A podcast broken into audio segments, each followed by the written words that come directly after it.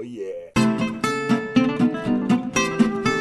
Hello, my furry fruit bags. This is your fuzzy navel, Matthew Sanborn Smith, and his treasure trailing podcast, Beware the Hairy Mango. We usually don't do an April 30th story because Mucho Mango Mayo is such a pain in the ass, but I still owe you an episode from October 15th, and I never forget my debts. I usually don't pay them, but I never forget them. Okay, I almost always forget them, but not this one. So Halloween's coming up. Today's story is the second in our grand epic about Mars. If you're getting bored of this, skip ahead a couple of episodes, or even skip backwards. They all sound pretty much the same. You'd never remember the details of any given show anyway, unless you're one of the Smartians.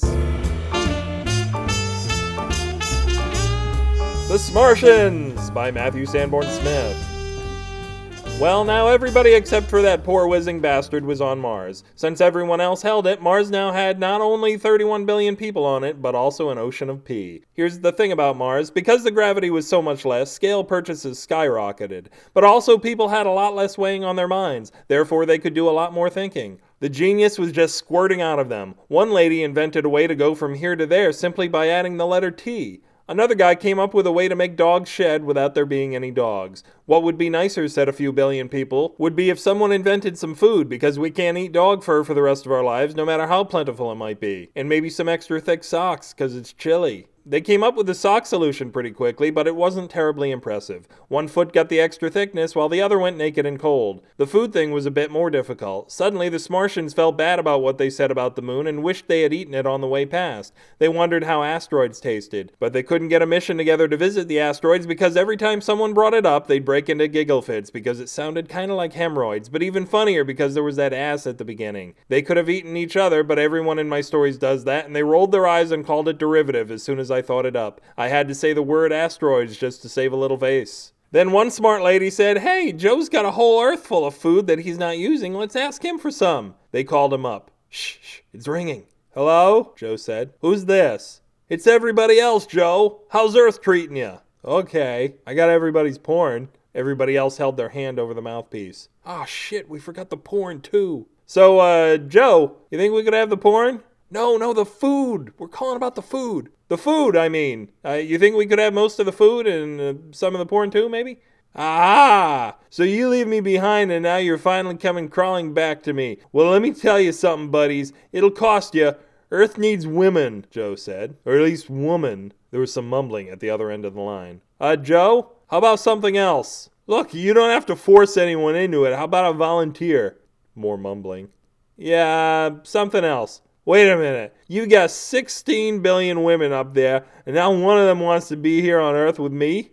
It's not you, Joe. It's them. Well, I wish them, as well as the rest of you hungry, pornless bastards, a good day. And Joe hung up. That didn't go nearly as well as almost everybody had hoped. Hang on a minute, someone said. We're the Smartians. We ought to be able to find a way out of this mess. How about we imagine a woman who would want to be with Joe? If all 30 something billion of us imagine her into Joe's mind, she'll be real enough for him to send us some chicken nuggets, if nothing else. The vegetarians of Mars had a problem with that idea.